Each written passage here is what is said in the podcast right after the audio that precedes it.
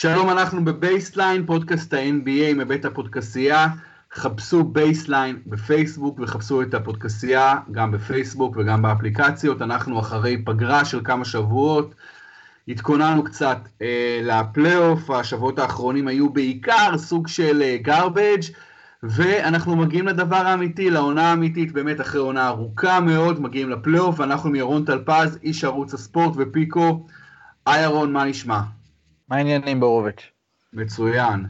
אמ, ירון, קודם כל, אה, התחושות אה, בסיום העונה הזו, לפני שנכנס, אנחנו נבחר היום את חמישיות העונה, שחקן העונה, אה, מאמן, משתפר, הכל, ונסתכל לפלייאוף, אבל מה באמת אחרי העונה הזו? קודם כל אני אגיד לך, טלפז, אתה יודע שזה משהו שקורה, אתה יודע, זה כמובן המצב ב-NBA תמיד, ה-82 משחקים, אבל נראה לי איכשהו שהעונה הזו, זה היה מרגיש לי ארוך במיוחד. האם גם אתה שותף להרגשה הזו? אה, לא, דווקא לא, ארוך מרמז כאילו היה לך מסטיק, כאילו היה משהו, דווקא פה הייתה תחושה של תן לי עוד איזה שבועיים של עונה רגילה, למרות שכולנו רוצים את הפלייאוף, אבל היה פה כזה finish אה, אדיר, שבקטע הזה אני חושב ש... אתה יודע מה, אני, אני אפילו אגיד, זה ניצחון גדול לאדם סילבר, כל, ה, כל העונה הסדירה הזו. אה, הם הרוויחו יותר, למרות שהייתה תחושה באיזשהו שלב ש, שיש יותר מדי פציעות, אני חושב שבאמת הליגה עשתה המון כדי לעזור uh, לשחקנים, ו- ורוב הפציעות הן פשוט פציעות של, אתה יודע, של פריק, מה שנקרא, וחוסר מזל, וסטייל ג'וול מגי נוחת על הרגל של uh, סטף קרי, וזה דברים שלא קשורים לעומס, ולכן uh, אני חושב ש... וכמובן שיבוץ המשחקים יצא להם מדהים עם כל השבועיים האחרונים, ועם משחק אחרון שקובע מי עולה לפלייאוף בצורה ישירה. אז, אה, אז לא, הרגיש לי כעונה סדירה יותר טובה ממה שחשבתי באמצע העונה, וגם מרגיש לי שכאילו, דיברנו על זה, אני חושב, בפ, בפוד קודם, אולי איבדנו, נגיד, OKC, הייתה אמורה להיות יותר טובה, ושקיווינו שתהיה תחושה של איזה ארבע שוות, נניח, אם נגיד סן אנטוניו הייתה עם קוואי, אז היינו יכולים להגיד שיש ארבע שיכולות לצאת מהמערב, ואולי שלוש-ארבע שיכולות לצאת מהמזרח. אז בקטע הזה לא קיבלנו את מה שרצינו, כי המזרח קצת נחלש לקראת סיום. בגלל הפציעות של בוסטון, אה, וטורונטו תמיד היא, יש עליה איזשהו ספק, אבל uh, בסופו של דבר עונה סדירה יותר טובה ממה שחשבתי. כשאני אומר עונה ארוכה מדי, אז אני מתייחס לשני דברים. קודם כל, באמת 82 אה, משחקים. זה uh, עדיין uh, מאוד מאוד ארוך לטעמי, ודבר שני זה שבמזרח לא היה דרמה בכלל, ידעת זמן רב לפני סיום העונה משמונה קבוצות אה, הפלייאוף, שזה מוריד מאוד מאוד מרמת העניין, ובמערב היה רק fight למעשה בין אה, שתי קבוצות כמעט, בין אה, דנבר למינסוטה בסוף, ונכון שהיו קצת על מיקומים, אבל אני לא יודע, זה דווקא הרגיש לי שלא הייתה מספיק דרמה בשבועות האחרונים של העונה הסדירה. לא, היה לך עוד שלוש-ארבע קבוצות שלא ידעו אם הם יהיו בפלייאוף במערב, אתה שוכח את הפער שיש שם. זה רק, יום, רק ביום שלישי, יום לפני הסוף, או יום שני, הם הבטיחו סופית את המקום בפלייאוף. אני מדבר איתך על אה, הפליקנס, על סן אנטוניו ועל OKC. ורק אז, ביום רביעי, זה הפך לקרב מיקום.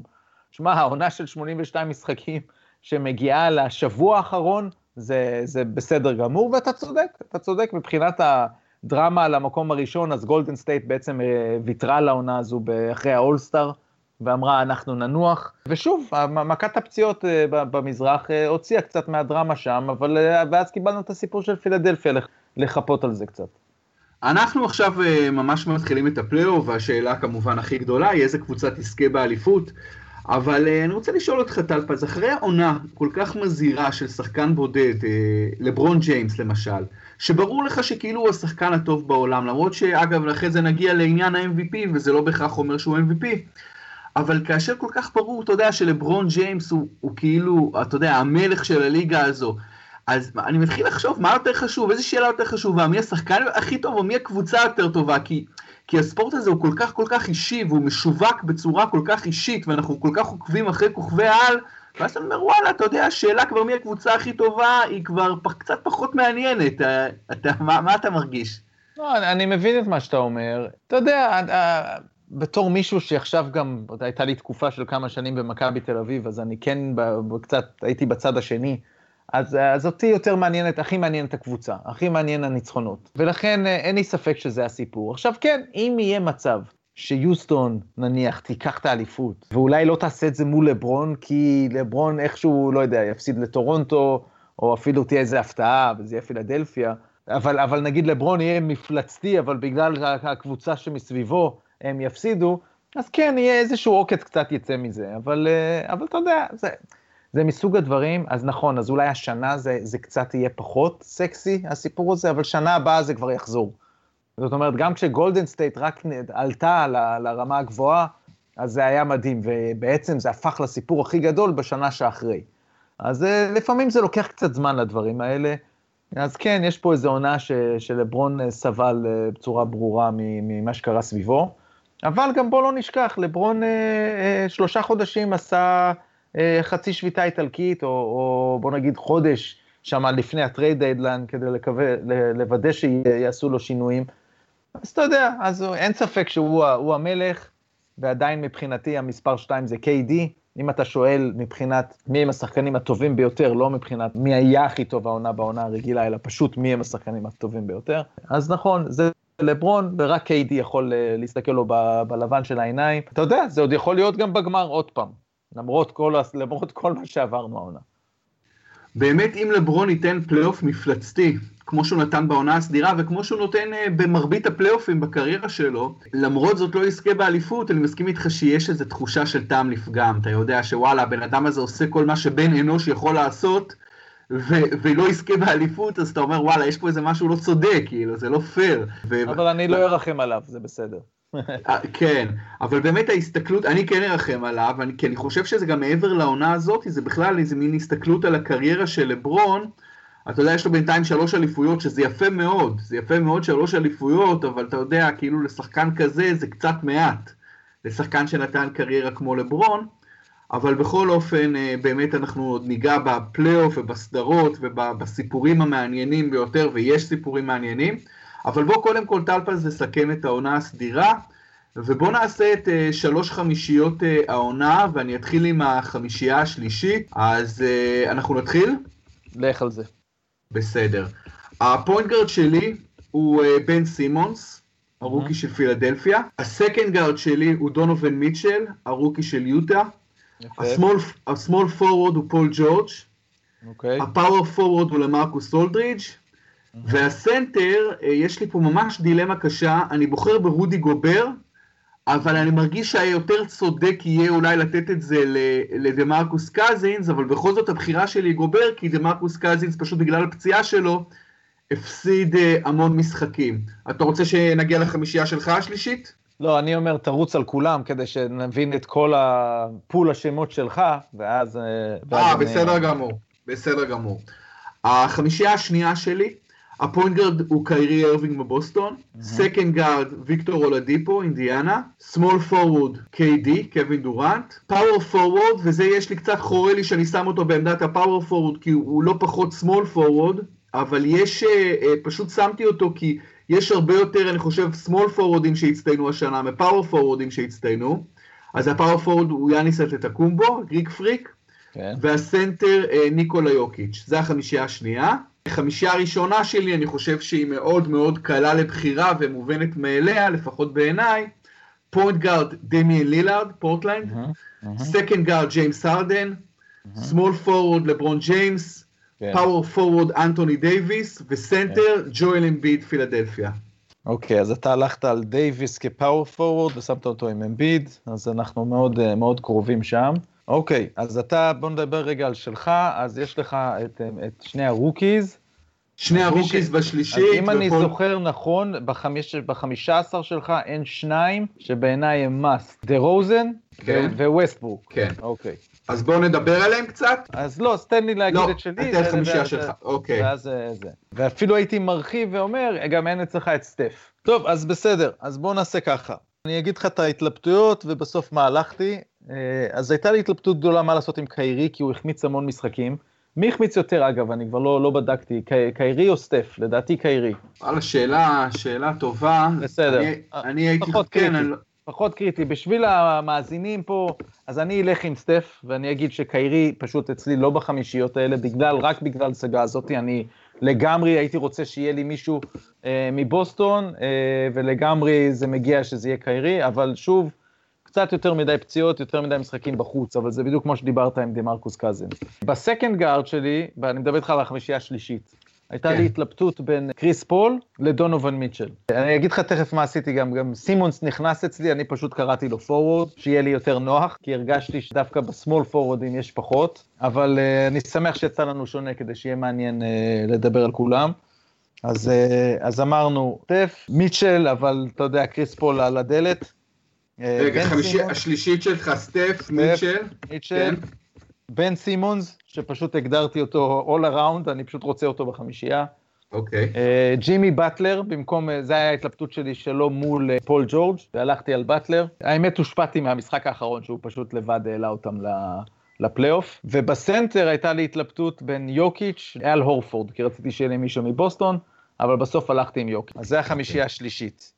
רגע, אני- לפני שאתה מגיע לשנייה, טלפז, רק לשאלה שהפנית, המעניינת מי החמיץ יותר משחקים, כן. אז יש הבדל די גדול. סטף קרי שיחק 51 משחקים, כלומר החמיץ 31, וקיירי ארווינג החמיץ רק 22, שיחק 60 משחקים.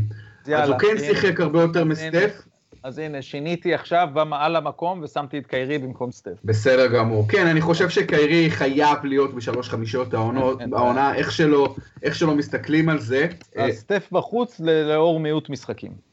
זה הכל, כי הוא היה בסך הכל טוב מאוד. וגם ראינו שבסוף הוא עושה את ה impact הכי גדול בגולדן סטייט. ורק אני רוצה להתייחס לחמישייה השלישית שלך, אה, לגבי ג'ימי באטלר, באמת אני קצת, אה, אני חושב, אני חושב שגם אה, מגיע לו, אם, אם שמים אותו כסמול פורוורד, אז אני שם אותו בשלישית שלי במקום פול ג'ורג'. אני ברגע זה משנה, מתחרט ושם אותו במקום, זה, כי באמת מגיע לו להיות שם, יותר מפול ג'ורג'.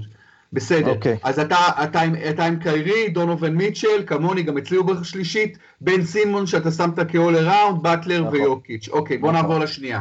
אז השנייה שלי, אה, פה יש לנו הבדלים גדולים, אה, כי הגארדים שלי זה, הם, הם ווסטברוק ודה רוזן, ובכאב רב אה, הייתי נאלצתי להשאיר ברשימה, כמו שאני חושב שקריס פול חייב להיות, גם אולדיפו חייב להיות, אבל מה לעשות, בגארדים היה לי פיצוץ אוכלוסין. אז אולדיפו לא נכנס לשלוש חמישיות עונה? לא נכנס. וואו, אוקיי. כן. כמו שקריס פול לא נכנס, אין, היו, ו- ו- וגם ראית, עוד עשיתי טריק, שמתי את סימונס לא בגארדים, אוקיי? כי אנחנו כן. בטירוף של גארדים. של בעצם גארדי, יש לה- בדיוק, ועל זה נדבר גם. יש פה תשעה ראויים, ב- כאילו בטוחים שראויים, אתה יודע, עם, עם סימונס ועם אה, אולדיפו ועם קריס פול, והשישה ש, שבכל זאת אה, נכנסו, שזה קיירי, וגם עוד סטף עוד אפילו הוא העשירי, כן? אבל בסדר. אז כן. דה רוזן, שבעיניי חובה להיות, בגלל שטורונטו, והוא השחקן הכי טוב בקבוצה, שבכל זאת אה, אה, גם עשתה קפיצה יפה השנה וגם זכתה במזרח. ווסטברוק, אה, לדעתי אגב בארצות הברית הוא יהיה או חמישה ראשונה או שנייה. תשמע, בכל זאת, הוא המנוע, הוא הסיבה, אני בטוח שבסופו של דבר הם פייבוריטים מול יוטה בסיבוב הראשון, ושגם יוסטון וגם גולדן סטייט לא רצו לפגוש את OKC, זה, זה הוא וכמובן פול ג'ורג' ואפילו כרמלו, שבפלייאוף, אני, לא, לא כולם אה, שמחים לראות אותו בצד השני, אבל, אבל ווסטברוק, ואני לא, אני, אין לי ספק שלפחות שלושה ריבאונדים למשחק אה, מוגזמים וכאלה שהוא מזנק ולוקח ב- לסטיבן אדמס, ועדיין, גם אם הוא גומר עונה עם 25, 10 ו-7 נניח, זה, זה מדהים, ובכל זאת הם נכנסו בסופו של דבר למקום רביעי. אז כן, אתה יודע, הפסד אחד נוסף שהם היה עושה, ויכול להיות שהוא לא היה בכלל בחמישיות שלי. ואז הלכת, אני עשיתי את הטריק שלך שאתה עשית עם AD, עם אנתוני דייוויס, אני עשיתי אותו עם למרקוס. אז אני שמתי את למרקוס כ power forward, עם יאניס, אלה שני הפורורדים שלי, ואמביד הוא הסנטר, זה בחמישייה השנייה. כן. אז ווסטבוק, דה רוזן, אה, יאניס, למרקוס ואמביד, ואז החמישייה כן. הראשונה כמעט זהה לשלך, אבל עם KD בפנים, דייוויס כסנטר, ואז לברון, הרדן ודמיאן לילארד. אז שוב, אז לילארד, הרדן, לברון, ו-KD, אה, אוקיי, ו... דורנט ודייוויס. וד- אה, ודייוויס כסנט, אוקיי. כן, תראה, בחמישיות שלי אני רק אסביר שבאמת ניסיתי לעשות חמישיות קלאסיות שלפי חמש, חמ- חמ- חמש, חמישה תפ- תפקידים. אז באמת, כן, point guard, אבל- second guard, small forward, power forward וסנטר. נכון, אבל התפיסה כבר בארצות הברית היא כבר שמסתכלים עליהם כשני גארדים, שני פורורדים. נכון. במילא, גם אפילו רוב הליגה כבר משחקת ככה, ואתה יודע, ובוא נגיד שאם נגיד איכשהו, KD היה עכשיו בקבוצה עם לברון, הם שניהם היו משחקים בעמדות ה forward, ולך תקרא לאחד small ואחד power, זה בכלל לא משנה. כן, אז אה, אוקיי, לגבי באמת האנשים שהשארת בחוץ, השארת את אולדיפו, שחקנים שאני שמתי בפנים, נכון. וחוץ מזה, רודי פול גובר גם, כאילו שבסוף הסכמנו לגביהם, נכון. לגביו, אבל כן. ג'ימי באטלר, הסכמנו, כן, ושם, אז רודי גובר שאצלי הוא בפנים, אצלך כן, הוא בחוץ. נכון, שגם הוא אגב שיחק מעט, הוא היה על הגבול, כן? נכון. אם הוא היה ב-82 משחקים. אבל אתה יודע, אנחנו עוד נגיע אליו בדיון של ההגנה. כן, אז זהו, אז אני רק רוצה להסביר את עניין אה, ראסל ווסטבוק שאצלי הוא בחוץ, זה רק בגלל שעשיתי באמת שלושה point גארדים ונתתי בסוף לבן סימונס לפניו, בגלל העונה הכל כך מדהימה של סימונס ושל אה, פילי, ועונה באוקלהומה סיטי שהייתה לפרקים ארוכים מאכזבת מאוד מבחינת אוקלהומה סיטי. אז ווסטבוק למרות העונה, הסטטיסטיקה המפלצתית שלו, והוא שחקן נהדר, ברור שהוא בין החמישה עשר השחקנים הטובים בעולם, אבל הוא בחוץ, ודמר דה רוזן פשוט בגלל שטורונטו יש הרבה מאוד שחקנים טובים, ודה רוזן קצת נחלש ככל שהעונה התקדמה, ועדיין רציתי לתת את הרספקט הזה לדונובין מיטשל ולוויקטור אולדיפו, שלפי דעתי חייב, חייב להיות בשלוש כן, חמישיות אני, הראשונות. אני מת עליו והוא באמת מעולה, נתן קפיצה אדירה. וזה באמת עשינו כמעט את אותן בחירות. בואו נעבור לשחקן ההגנה של העונה. מי הוא אצלך? אז אני חושב שאחרי כל הדיונים זה, זה צריך להיות uh, רודי גובר. גם KD היה שם יכול להיות, אבל קצת כל הירידה הזאת של גולדן סטייט uh, קצת uh, פוגעת. אמביד, uh, אני, אני יודע שהוא בדיבורים. דריימונד באיזשהו שלב עדיין שחקן uh, הגנה מצוין, אבל עוד פעם, הוא חלק מהנפילה של גולדן סטייט בחצי השני. ויוטה, uh, זה, זה לא רק מיטשל, uh, וזה כמובן uh, ג'ו אינגלס, אבל זה בעיקר ה, ה, השינוי. וההפיכה שלהם לקבוצה הגנה, הגנתית מפחידה, וזה האיש הזה גובר, הוא ממש משנה התקפות, ו- ועוד פעם, בראייה של יוסטון כזאת, תחשוב על, על, ה- על ה pick and רולים שהם עושים, והלובים שהם עושים לקלינט, לקלינט קפלה, לא יודע כמה אפשר לעשות את זה כשגובר שם, כמובן שאז גובר נתקע על הרדן או על פול, ו- וגם זה יהיה קשה בשבילו, אבל... אבל את הלובים יהיה מאוד מאוד קשה עד בלתי אפשרי לעשות, אז הוא ממש משנה פילוסופיות. זהו, גם אה, שחקן ההגנה שלי הוא רודי גובר, ובגלל שבאמת, אה, טלפז, בוא נדבר קצת על העניין הזה, שבאמת אין, אתה חושב על שחקני הגנה מדהימים, אין לך כל כך הרבה, וגם לא מדברים עליהם כל כך הרבה, אז שני דברים, אתה יודע, קודם כל זה הרבה יותר אה, משחק של התקפה משל הגנה, ה-NBA, נכון. וגם אני חושב שהגנה בכלל זה קונספט הרבה יותר קבוצתי מאישי. כלומר, הגנה זה דבר שאפשר לעשות אותו וצריך לעשות אותו באופן קבוצתי, הרבה יותר מאשר התקפה קבוצתית. בהתקפה אתה חייב טלנטים אישיים מאוד מאוד גדולים. בהגנה קצת פחות, אתה צריך ש... אתה יודע, כי אין לך המון שחקני הגנה מדהימים שאתה מדבר עליהם. אתה יודע, רודי גובר, אתה יודע, הוא שחקן ההגנה כמעט בלי, בלי ויכוח, נכון? נכון. בסדר, שחקן משתפר. פה גם אין ויכוח, אה, זה חייב להיות אולדיפו, בכלל לא... והיו עוד כמה, אבל באמת זה אולדיפו, ולא רק בגלל המספרים שלו. כשאתה רואה את המשחקים של הפייסרס, אתה פשוט רואה בוס על המגרש, והוא כאילו second guard, אבל הבן אדם מוליך כדור, מקבל החלטות, וזה מה שהכי אהבתי לראות אצלו. זה לא שפתאום באינדיאנה הוא חזר לזרוק ולקלוע, קודם כל כן, הוא חזר לעשות את אלה, אבל זה הרבה יותר מזה, זה קבלת ההחלטות שלו, זה הגנה, זה באמת all around שהוא אולסטאר, הוא לא סתם היה באולסטאר, והוא הרים את המשחק שלו, והוא ממש אה, הוכיח, אתה יודע, אני לא אגיד לך עכשיו שהוא יכול להיות השחקן הכי טוב בקבוצה שמועמדת לאליפות, אבל הוא יכול להיות השחקן הכי טוב בקבוצה שהולכת יפה לפלייאוף, וחכה, הוא בן 25, אז עוד צעד אחד עם הביטחון שהוא צבר השנה, ואם אולי יפתיעו בפלייאוף, אתה יודע, לך תדע, אה, או יעשו סדרה מעולה מול קליבלנד, ומזה יישבו ביטחון. זאת אומרת, הוא, הוא יכול גם לעשות עוד צעד קדימה וממש להיות סופרסטאר. אני לגמרי איתך, אני חושב שאין שום ויכוח, אין בכלל אה, שום דילמה, ויקטור אולדיפו הוא השחקן המשתפר של העונה, הוא פשוט הפך מעוד שחקן לסופרסטאר, בתוך עונה אחת. הוא היה עוד שחקן בליגה, ממש לא משהו מיוחד, ממש לא מישהו שמסתכלים עליו באור חיובי, לשחקן שהוא ממש סופרסטאר לגיטימי, אני לא אגיד מגה-סטאר, הוא לא מגה-סטאר, אבל הוא בפירוש סופרסטאר. הוא נתן עונה של סופרסטאר באינדיאנה, באמת אה, זה, זה סיפור מדהים, לא טלפז? ממש סיפור מדהים הבחורצ'יק הזה. כן, לגמרי, ואתה יודע, אני, אני לא זוכר אם דיברנו על זה, אבל אנתוני פארקר היה בצוות של אורלנדו מג'יק, וכשהייתי במכבי הבאנו אותו לארץ, כנס להיכל התהילה של מכבי. יצא לי לדבר איתו הרבה, כי הם בדיוק אז הם ויתרו עליו. והוא אמר, אז ה general manager של אורלנדו, רוב הניגן, אה, לא הרגיש שהוא max player. ויש כזאת מין הגדרה, אתה יודע, מי הוא max player ומי רגע לפני. ואם הוא לא max player, אז הם ידעו שזה מה שהוא יבקש, ושיש סיכוי שהשוק ייתן לו את זה, אז הם פחדו שהוא פשוט ילך, ואז הם ניסו למקסם משהו עליו עוד קודם.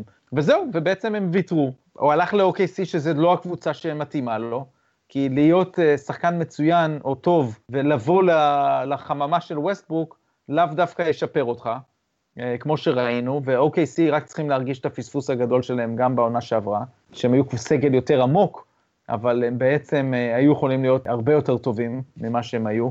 באותה עונה triple double של ווסטברוק, וזהו, ו- ופתאום הוא מצא סיטואציה אחרת לגמרי, ונייט מקמילן, קרדיט אדיר, צריך לקבל. חזר להיות uh, מה שחשבו שהוא יהיה כשהוא יצא מהדראפט, ואפילו יותר. כן, אפילו יותר, כי צריך uh, לזכור שגם באורלנדו הוא לא היה סופרסטאר. נכון. רחוק מזה. באמת יש כנראה שחקנים שהקבוצה, הליהוק, הוא כל כך חשוב במובן שלהם, באיזה קבוצה הם משחקים, והאם הם באמת מקבלים את המושכות להיות alpha dog, זה מה שהוא קיבל השנה באינדיאנה, ובאמת זה הופך אותם בסוף לסופרסטאר, עם האמון הזה והמקום הזה שהם מרגישים בו מאוד מאוד נוח. אני אגיד לך עוד משפט אחד, עוד משפט אחד על, על מה שאמרת עכשיו, וזה נכון לכל דיוני הפייסבוק שכולנו אה, אה, שותפים להם. בכל רמות הכדורסל, בליגה, כשמדברים על ליגה הישראלית ועל היורוליג ועל מכבי ועל NBA, השאלה הזאתי של ההתאמה, הפיט, היא השאלה שלא נשאלת מספיק. וכשיש דיונים לפעמים ואומרים, טוב, אתה עכשיו מתחיל קבוצה, את מי אתה לוקח? אז השאלה היא לא את מי אני לוקח, אלא מה התקציב שיש לי, ומי עוד אני יכול לקחת אחרי, כי זה משפיע. אם אני יודע שאחרי זה אין לי כוכבים, אז אני עכשיו חייב לקחת אחד, אז אולי אני לוקח את, סתם דוגמא, אנתוני דייוויס, אבל אם אני יודע שיש לי כוכבים ליד, אז אולי אני לוקח את לברון.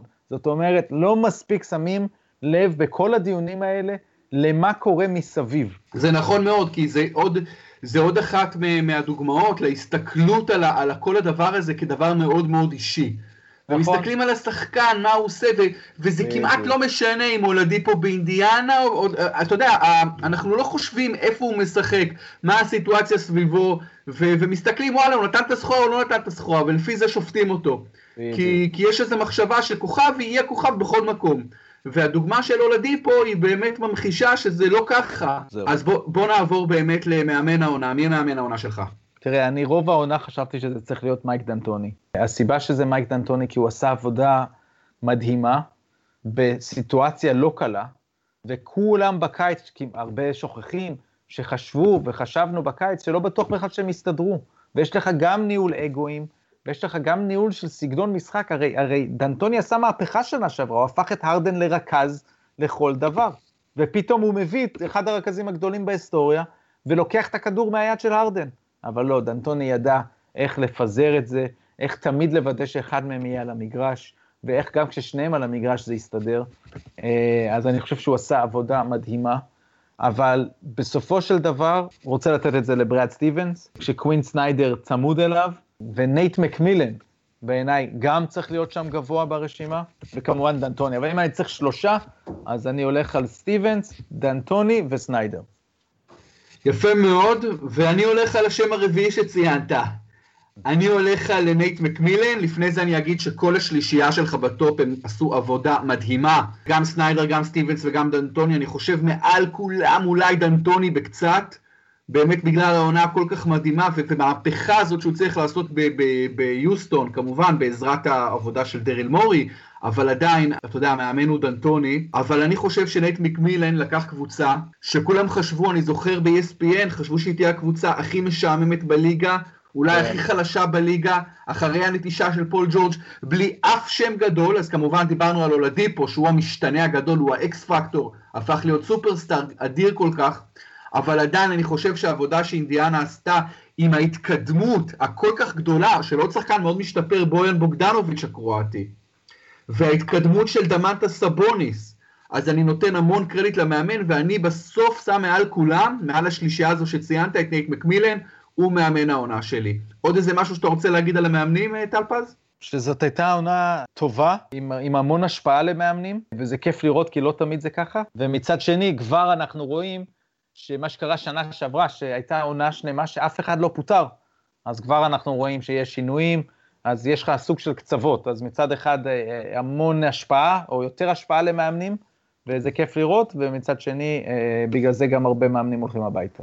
אוקיי, עוד עמודה שחשבתי עליו, עליה עכשיו, לא הכנתי אותה, אותך אליה מראש, אבל עדיין אני חושב שהיא חשובה, ולכן אני רוצה לשאול אותך, אפילו תחשוב על זה קצת, המאמן המאכזב של העונה. בוא נחשוב רגע, מי הם הקבוצות המאכזבות של העונה הזו? כי לי יש, לי יש מאמן מאכזב, אבל אני רוצה אוקיי, לראות בוא, אם, אתה בוא. מכוון, אם אתה מכוון לאותו דבר. אני, אתה רוצה שאני אגיד? בבקשה. המאמן המאכזב שלי הוא טיירון לו. מדוע? קודם כל, כי פשוט אני חושב שהמשקל שלו בתוך התמהיל הזה של קליבלנד הוא מאוד קטן, ואם הוא כבר יותר גדול הוא בינתיים לשלילה בעונה הזאתי, אני מדגיש את העונה הזאתי. קליבלנד סיימה, אה, סיימה אה, רביעית במער, במזרח, שעל פניו זה הישג גרוע מאוד, ואני חושב שקליבלנד בלי לברון היא אולי הקבוצה, היא בין הקבוצות הכי חלשות בליגה הזאת, ופשוט טיירון לו לא באמת הצליח להשתלט על העניין שם, לא הצליח אה, להוביל אותו לשום דבר טוב, והוא המאמן המאכזב שלי. באמת בחירה מצוינת. אתה צודק במאה אחוז.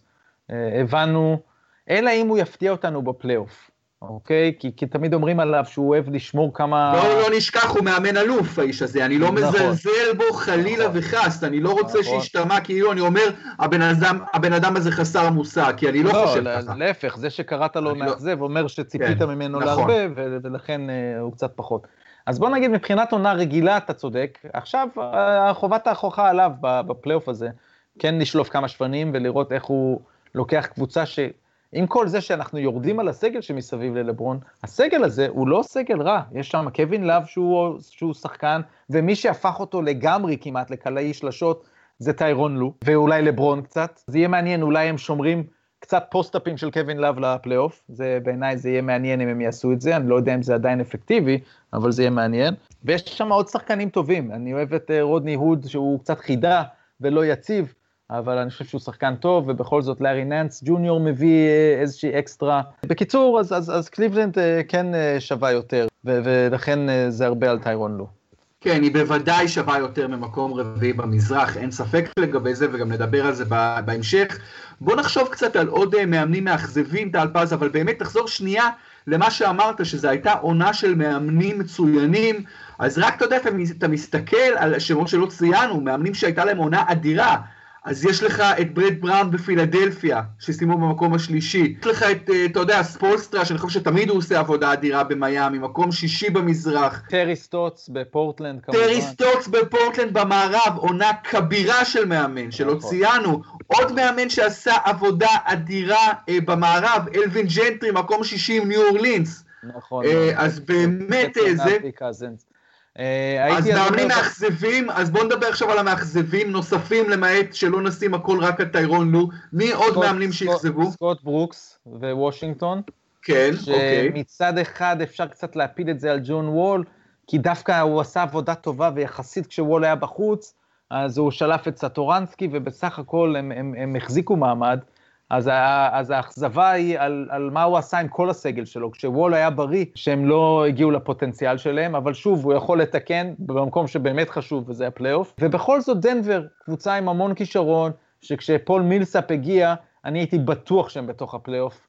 ו bottom line, בסוף הם נשארו בחוץ, אה, עם עונה אדירה של יוקיץ'. זה לא רק עונה אדירה של יוקיץ', תחשוב על הסגל שלהם, בזכות העובדה שיוקיץ', שכמו שאמרנו, הוא top 15 בליגה, ואולי העונה אפילו היה top 10, הבן אדם הוא במשכורת של, של rookie, הוא במשכורת של 1.8 מיליון דולר, זאת אומרת, זה אפשר להם להביא את מילסאפ ב-30 מיליון, ועוד כמה, אפילו וויל ברטון שפרח, ובכל זאת, עם, עם כל ה... אתה יודע, קשה קצת, כן, קשה לשפוט אותו באמת לחומרה, ובטח לא הייתי, אני חושב שהוא מגיע לו עוד עונה שם, אבל קצת אכזבה מהנגץ. זהו, אני מייק מלון אה, לא רוצה לשים אותו בשורת המאכזבים, כי כשאני רואה את דנבר נגטס משחקת, אני רואה קבוצה מאומנת וקבוצה נלחמת תמיד.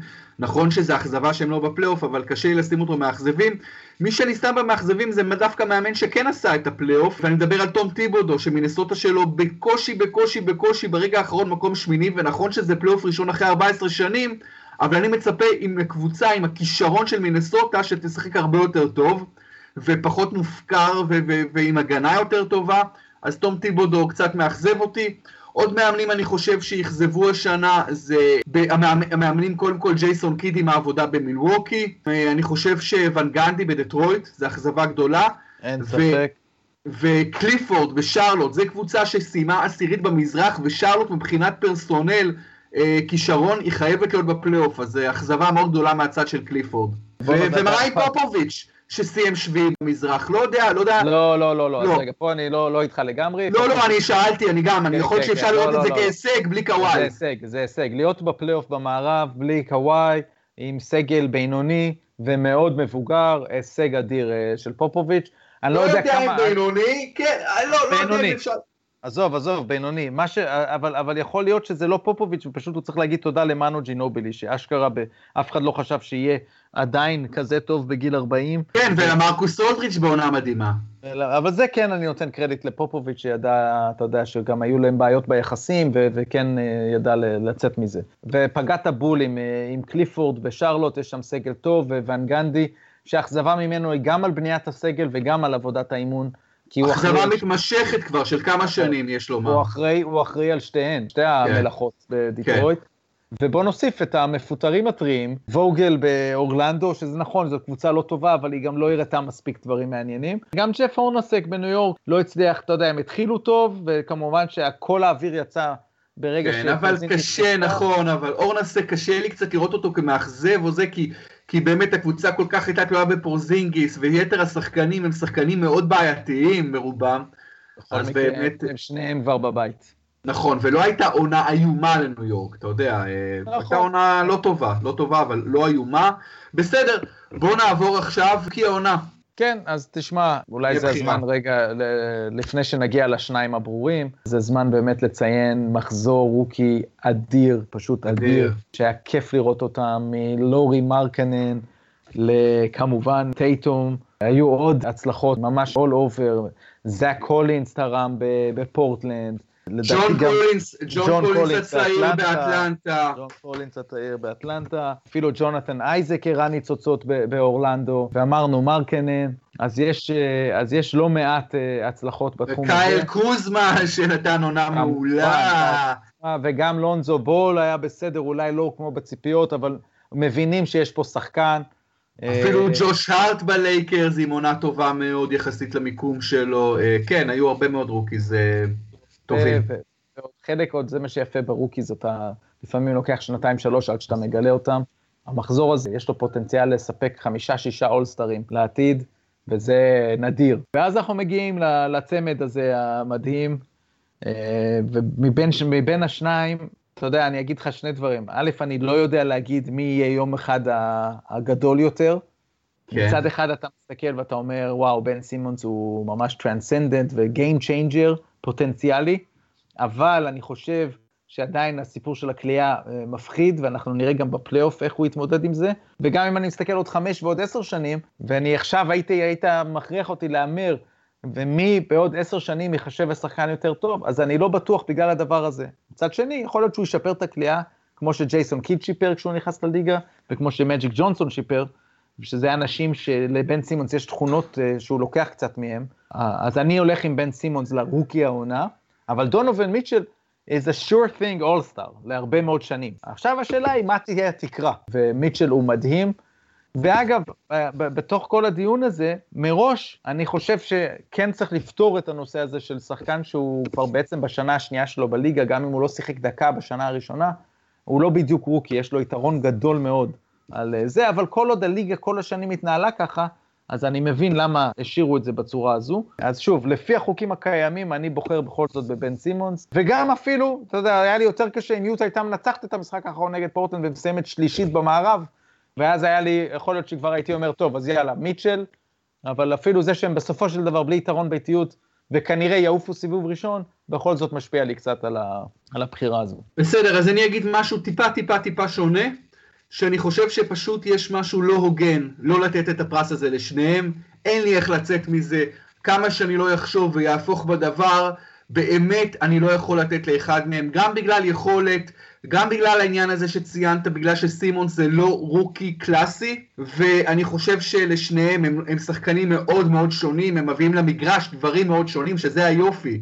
הם לא שחקנים כפילים כאלה, ועדיין אני לא יכול לשים אף אחד מתחת לשני, פשוט לא יכול. אני... אחלה פתרון. עכשיו, אתה יודע, לאלה שאומרים, אבל פעם גרנט היל וקיד קיבלו ביחד. ב-94, נכון, נכון. נכון, נכון. אבל, אבל מה שקורה שעכשיו זה הצבעה מלאה של התקשורת. עכשיו, אני לא יודע את המספר המצביעים, אבל אם זה מספר שהוא לא זוגי, אז אין סיכוי שיקבלו אני חושב, אתה יודע, יכול להיות שיש כן. שם איזושהי שיטת ניקוד, שאולי יצא שהם אה, כן יקבלו את זה ביחד. אז כן. אולי יש איזו סטטיסטיקה לא סבירה שיכולה לגרום לזה לקרות, אבל כן. בעיניי זה פשוט כנראה לא יכול לקרות, ופשוט יהיה פערים מאוד מאוד קטנים, אני מניח. זהו, תראה, אנחנו מכירים מהמאה מטר את הפוטו פיניש. אתה יודע ששני נכון. אצנים... עושים שניהם 9.88, אפילו אותה אלפית, אבל גם בתוך האלפית, הרי תמיד יש, אתה יודע, תמיד יש, אתה יודע, תמיד אתה יכול לשבור את זה לעוד ננו אלפית, ואולי ככה, אם, אם, אתה, אם אני מסתכל לפי החישוב הזה, אולי אני נותן את זה לבן סימונס, אבל אני לא רוצה, כי זה לא הוגן, זה פשוט, אני חושב, לא הוגן. לתת את זה לאחד מהם. ותראה, יש לנו דילמה די דומה, מצב די דומה, על ה-MVP, ובואו נעבור לדבר האמיתי, יודע, לפרס הכי הכי יוקרתי, מי ה-MVP של עונת 2017-2018 שלך? אני בעיניי זה לא ב photo finish, זה קרוב אבל לא, זאת אומרת בעיניי זה, זה ג'יימס הרדן אה, ללא ספק. הוא נתן עונה רצופה, זאת אומרת היה לו רק פציעה אחת שם, אי שם באמצע, ואפילו אני זוקף את זה לזכותו שהם הצליחו לנצח גם בתקופה הזאתי, שהוא היה פצוע, כאילו פחות הישענות עליו. ואני מסתכל כל הזמן בדברים האלה בראייה קבוצתית. הקבוצה הזו הייתה כמובן בי פאר הכי טובה העונה הזו. הרדן היה יותר בתוך השטף של הקבוצה, זה נכון שהוא מלך הבידודים וכל האייסו הזה, וגם קריס פול מתאים לשיטה הזו, ולכן יהיה מאוד מסקרן לראות מה יקרה בפלייאוף, אבל זה פרס על העונה הרגילה, וזה לא פרס על מי הוא השחקן הטוב בעולם, זה פרס על מי היה השחקן הכי טוב בעונה הרגילה הזו.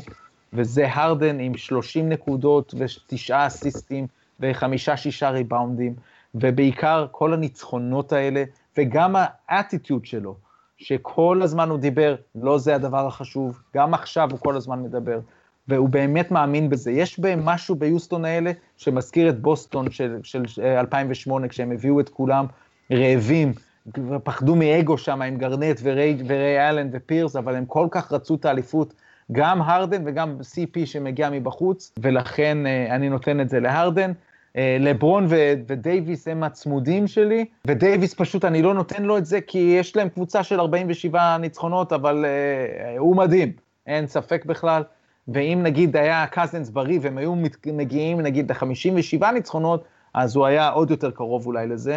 ולברון, אני לא יכול בגלל ששוב, אנחנו מדברים על קבוצה של 50 ניצחונות, בכל זאת עם סגל מאוד מאוד יקר, בוא נגיד ככה, אי אפשר לשפוט את לברון מבלי לשפוט גם את מה שהוא עושה כ-GM או סוג של GM, אין שם פעולה שקורית בלי האישור שלו, אז אם יש כל כך הרבה כסף מושקע בקבוצה הזאת, והסגל הוא בעייתי, אז זה גם באחריותו, ו- ושוב, תחילת העונה הוא, הוא בכלל לא שמר בהרבה מאוד מקומות העונה, ואגב, בצדק, זאת אומרת, לא זה מה שחשוב, אם הוא צריך לנוח קצת, כדי שעכשיו הוא ייתן פלייאוף מפלצתי בשני צידי המגרש, אז הוא צודק. רק לא ניתן לו את ה-MVP, אבל ברור שהוא השחקן הכי טוב. אני, אני מאוד מסכים איתך, טלפז. אני, אני חושב שהדבר הכי הכי חשוב זה 65, 65 ניצחונות מול 50 ניצחונות. נכון. וכשמדברים על value, על ערך, אז נכון שהערך של לברון ג'יימס לקליבלנד הוא אינסופי, הוא לא עצום, הוא אינסופי, אבל בסוף הדבר הזה הורכב לכדי 50 ניצחונות. וביוסטון, בגלל שהם עשו כל כך הרבה ניצחונות, ובצורה כל כך מדהימה ומפתיעה, והרדן היה באמת הסופרסטאר הבלתי מעורר, אני חושב שמגיע לו בפעם הראשונה בחייו לקבל את ה-MVP. ולברון אולי קצת ירגיש מקופח, וזה, אתה יודע, וזו הרגשה שהיא הרגשה לגיטימית שהוא ירגיש מקופח, כי לברון באמת השחקן עדיין הכי טוב, הייתה לו עונה מפלצתית, 27-5, 9-1 אסיסטים, 8-6 ריבאונדים, ואתה יודע, מוביל את הקבוצה שלו בארבע מתוך חמש העמודות הכי חשובות, וגם בריבאונד הוא כמעט עוקף את אה, קווין לאב, אבל באמת אני חושב שהפרס הזה מגיע השנה לג'יימס הרדן, ובאמת קרדיט לשני שחקנים האלה שהם הצליחו באמת להפריד את עצמם מהיתר, אנטוני דייוויס באמת מתקרב, אבל אם אתה זוכר תחילת העונה, דיברנו על קיירי ארווינג, דיברנו על סטף קרי, דיברנו על יאניס אנטטקומפו, דיברנו על הרבה שמות שהיו בדיון MVP, בסוף זה נהיה למעשה רק השניים האלה, לפי דעתי הסתיימו מאוד מאוד קרוב. נכון. אבל... גם, אבל... אני, אני אוסיף פה משהו שבתחילת העונה אני חשבתי שהרדן השנה יהיה פחות טוב. דורנט דיברנו בת... בתחילת העונה נכון. גם כן באמצע שיהיה MVP, בסוף בכלל, כל, ה, כל היתר בכלל לא בדיון. אני הייתי בטוח שהרדן יהיה פחות בדיון, כי חשבתי שקריס פול יבוא וייקח ממנו אסיסטים, וכאילו בכלל כל ה-usage rate, מה שנקרא, השימוש בהרדן ירד. ולא, הם הצליחו להוסיף יותר אסיסטים בסך הכל של הקבוצה הזו, ולהפוך את הקבוצה הזו להרבה יותר טובה.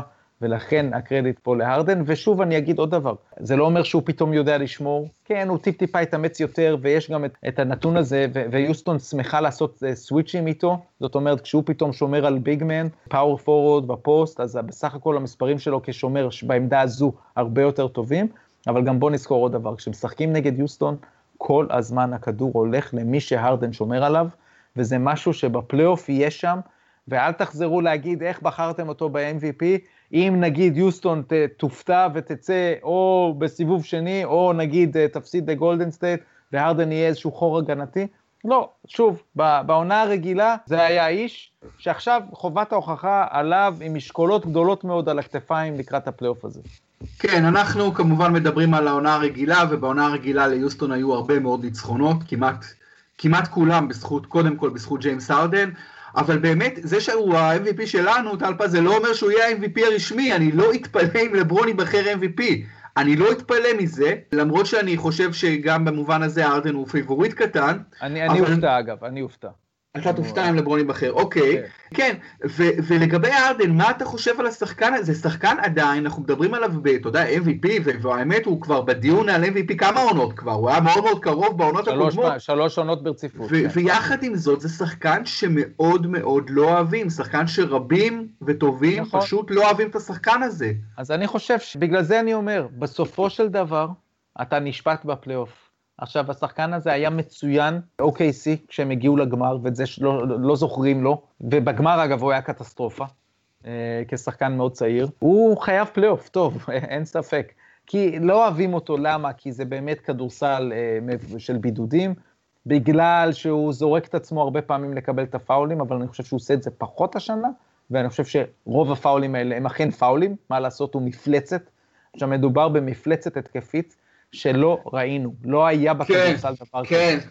אוקיי? ה step back 3 שלו הוא ברמות הכי גבוהות, והחדירה לסל שלו לא היה כזה דבר. בהתקפה עומדת מישהו שמסוגל מכלום פשוט להיכנס לסל, לא היה דברים כאלה. והשילוב שלו הוא שחקן, הוא מכונה, וגם היכולת שלו לנצור, וגם יש לו ממש ראיית משחק של פוינט גארד, זה לא רק מסירות flashy, זה גם מסירות חכמות, לאיש הנכון, בזמן הנכון, אה, יכולת ריבאונד, הוא חזק פיזית, הוא יחסית לא נפצע הרבה.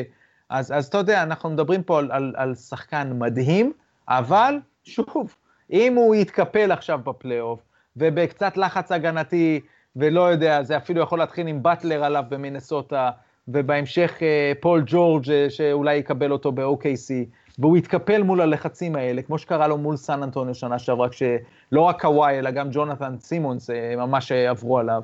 אז כן, אז תהיה לו בעיה גדולה מאוד ב legacy, ואולי הוא, הוא יהיה כמו לא מעט שחקנים גדולים בעבר, שמתברר שהם מעולים בעונה רגילה, ויורדים level בפלייאוף. זה לא שאם הוא יורד level בפלייאוף הוא לא שחקן טוב, אבל הוא בטח לא כל הסופרלטיבים שאנחנו אומרים עליו. בוודאי, המבחן של ג'יימס ארדן, שחקן אה, באמת התקפי היסטורי, זה אך ורק בפלייאוף, אני מסכים איתך לגמרי, וזה בוודאי יהיה מאוד מעניין. בואו נעבור לפלייאוף בקצרה, נעבור סדרה-סדרה, עם תחזית לכל סדרה וכמה מילים. בואו נתחיל במזרח, טל פז, טורונטו נגד וושינגטון. 4-2, 4-2 לטורונטו. 4-2 לטורונטו, אתה רוצה להגיד כמה מילים? אני אומר, בוא, בוא, בוא נקצר נעבור. ממש במשפט אחד, בס... רק אה, ש, שזה יהיה צמוד, כי וושינגטון מאוד מוכשרת, אבל אני מאמין בטורונטו יותר אולי ממה שחלק אה, אחר, אני חושב שהם שינו את השיטה שלהם, יש הרבה יותר שטף במשחק, דה רוזן ולאורי יהיו טובים. אוקיי, okay, אני, אני רק אגיד משהו לגבי תחזיות. הרבה פעמים תחזיות, אה, כשאנשים נותנים תחזית, זה תחושת בטן שלא ממש ניתן להסביר אותה. אנשים okay. צריכים להבין גם את הדבר הזה בתחזית. אה, התחושת בטן, אני הולך על 4-0, על sweep של טורונטו נגד וושינגטון. בואו נעבור ל-2-7, בוסטון נגד מילווקי.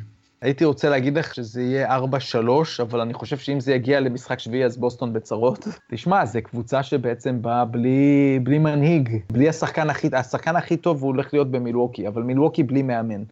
אז לכן אני, אני הולך בכל זאת על בוסטון וגם פה 4-2. אוקיי, למה אתה אומר בלי מאמן? זה מאמן שעשה עבודה לא רעה מאז שפוטר ג'ייסון קיד. כן, אבל זה כריזמה, ואתה יודע מה, אני לא בטוח שהוא עשה עבודה לא רעה. Okay. אוקיי. לא יודע, אתה...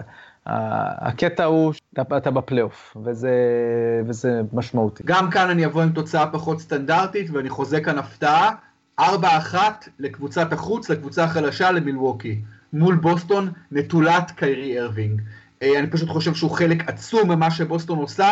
אני חושב שגם איתו היה לה פלייאוף בעייתי מאוד בעונה שעברה, אנשים שוכחים את זה, אבל היה לה פלייאוף מאוד בעייתי, למרות שהיא העפילה לגמר המזרח, ואני צופה כאן הפתעה של מילווקי ביחד עם יאניס וקריס מידלטון וג'בארי פארקר, אני צופה ניצחון שלהם. אז אתה הולך 4-2 סלטיקס ואני 4-1 בקס. פילדלפיה מיאמי. 4-1 פילדלפיה. אוקיי. אני צופה פה אה, הליכה לגיים 7, אני חושב שתהיה סדרה קשוחה, אני חושב שמיאמי תפתיע לטובה, אה, 4-3 לפילי. בגיים 7. אם אתה צודק זה כנראה ספולסטרה הגדול. כן, כן, אני מאוד מחזיק מספולסטרה, מאוד מחזיק ממנו. אני גם מחזיק מהמאמן של פילי, שלא יובן אחרת, אבל אני מאוד מחזיק מספולסטרה. אוקיי, אה, סדרת 4-5, קליבלנד קוולירס, אינדיאנה פייסרס. אני אומר 4-3 קליבלנד. וואו, וואו, אז אתה צופה פה סדרה פנתיאונית. כן, אני אומר שאולדיפו עושה את הקפיצה, שזה אומר להיות טוב גם בפלייאוף. לברון כמובן יהיה אדיר, אבל מקמילן, כמו שאמרת, מאמן אה, אדיר העונה, והוא יבוא עם, אה, עם הרבה דברים, יש להם עומק, אינדיאנה ש... שהוא עוד פעם מפתיע. קיצור, כן. בעונה שעברה, כאשר אינדיאנה עם פול ג'ורג' וקליבלנד עם קיירי ארווינג, הסדרה הזו נגמרה בסוויפ 4-0. אני חושב ששוב אה, אני חוזה שם סוויפ. אה, למרות שהמשחקים היו צמודים אגב ב-4-0 רובם, אני צופה כאן 4-0 לברון בפלייאוף מוד, עם כל הכבוד לאולדיפו ולחבר'ה שלו, לבוגדנוביץ' ולחבר'ה האחרים, אני צופה כאן 4-0 אה, מפתיע, כי אני חושב שלא, אה, לקליבלנד. זה הסיבוב הראשון במזרח, בואו נעבור לסיבוב הראשון במערב. מפגש מרתק, 1-8 ממש מרתק בין יוסטון למינסוטה. 4-1 ליוסטון, אני גם לא אתפלא אפילו אם יהיה אחת-אחת נגיד, אחרי שני המשחקים הראשונים ביוסטון, וסוג של איזה פאניקה או לחץ. אבל אני פשוט חושב שהמצ'אפים של מינסוטה הם לא כל כך טובים, הפגזות של יוסטון. עונה רגילה זה היה 4-0 אה, ליוסטון, נכון שבטלר שם היה משחק אחד בחוץ ומשחק שני הוא נפצע. מפתח פה יהיה טאג' גיפסון, שאני אוהב אותו, אבל בתור הארבע, הוא תוקע לך את ההתקפה, ויהיה לו קשה כאן, אני לא יודע על מי הוא שומר בדיוק. אז אתה הולך על 4-1 לרוקץ, אני קרוב אליך, 4-2. אני חושב שהטאלנט של מינסוטה ידבר קצת יותר בפלייאוף. ואני צופה שם 4-2. בואו נעבור ל-2-7, עוד סדרה סופר מעניינת, גולדן סטייט מול סן אנטוניו. 4-0 גולדן סטייט. וואו. אנחנו נקבל פלייאוף mode מהווריורס. repeat, repeat של עונה שעברה. גם, כן, גם בלי קרי, ופשוט, אה, וגם פה אגב מאוד יכול להיות שכמו שאמרת קודם, אה, יהיו איזה שניים שלושה משחקים יותר צמודים, ויהיה איזה אחד שאפילו לא יהיה צמוד. אוקיי, אני הולך שם, אני דווקא נותן פה קרדיט לפופוביץ' ולחבר'ה שלו, אני הולך על 4-2 לגולדן סטייט. פורטלנד ניו אורלינס, 3-6. עד עכשיו אף סדרה טל פז, וזה יפה, אף סדרה לא חזינו אותו דבר. כן, נכון. 6 נכון. מ-6, מדהים. אה, בוא נחשוב, פורטלנד, ניו אורלינס, אני אלך כאן גם על, שמע, זה קשה, זה סדרה קשה, אבל 4-2 אה, לפורטלנד. אוקיי, בעיניי דווקא סדרה לא קשה כל כך, אה, על פניו, הכל על פניו, אני הולך פה על 4-1 לפורטלנד. אוקלהומה סיטי יוטה, עוד סדרה מרתקת במערב. 4-5. אני עושה 4-3 OKC. וואו, בסדר, אז אתה ממש אה, חושב שיוטה תיתן פה fight כן, אמיתי, fight גדול. נכון, נותן קרדיט להגנה של יוטה, שהם יבואו אחרי העונה המצוינת הזו, ובאמת פשוט ישחקו מעולה, וגם OKC, אבל uh, בסופו של דבר הניסיון וה star power שיש ל-OKC אה, ייתן להם את game 7. אני צופה כאן אכזבה מבחינת יוטה, ששוב תתגלה אולי כקבוצה קצת יותר של עונה סדירה מאשר של פלייאוף, ואני הולך על 4-1 לטובת uh, OKC. Uh, טלפה זה היה ממש ממש כיף, גם לסכם איתכם את העונה הזאת, וגם לדבר על, הס... על, על הסיבוב הראשון. אנחנו קובעים לשבוע הבא? Uh, בכיף. נהדר. אז נדבר סגר. שבוע הבא, ונהיה עם כל הסדרות הכל כך מעניינות האלה, וכבר נדע הרבה הרבה יותר, נהיה אחרי שניים שלושה משחקים. בכל סדרה, ויהיה הרבה הרבה על מה לדבר, אני בטוח. אז אה, יפה גם שבכל השמונה אה, סדרות לא נתנו אותה פרדיקציה, ויהיה מעניין לראות מי יותר מדויק גם בסוף הסיבוב הראשון של הפלייאוף, זה יהיה בטח עוד שבועיים בערך. נראה לי, שאני, נראה לי שאני לא לקחתי אף אפסט פה בעצם, אז זה כבר אומר שאני בצרות בתחזיות. אה, אוקיי, לא, לא בטוח, לא בטוח. אפסט הרי בסופו של דבר זה קורה במיעוט מהפעמים, אתה צריך לזכור. אה, ולכן זה, ולכן זה upset. אה, טלפז זה היה ממש כיף, המון המון תודה לך. תודה, תודה. ותודה לכם כמובן שהייתם איתנו בבייסליין, פודקאסט ה-NBA מבית הפודקסייה, חפשו בייסליין בפייסבוק, מאוד מאוד פשוט, וחפשו גם את הפודקסייה, כי יש הרבה מאוד פודקאסטים אחרים. יש לנו פרק חדש שעולה ממש ממש עכשיו. אה, עם אבי מלר אה, על הצ'מפיונס ליג והפרמייר ליג, פרמיירה, ויש לנו תינוקות באז במנצ'סטר יונייטד. נופחים בירוק מכבי חיפה, מכבי בול, מכבי תל אביב, ועולים לרשת טניס, הרבה מאוד אה, תוכן של ספורט בבית הפודקסייה. תודה רבה שהייתם איתנו, ותהיו איתנו גם שבוע הבא כאן בבייסליין עם ירון טלפז, ונעקוב אחרי כל הסדרות ב-NBA. להתראות.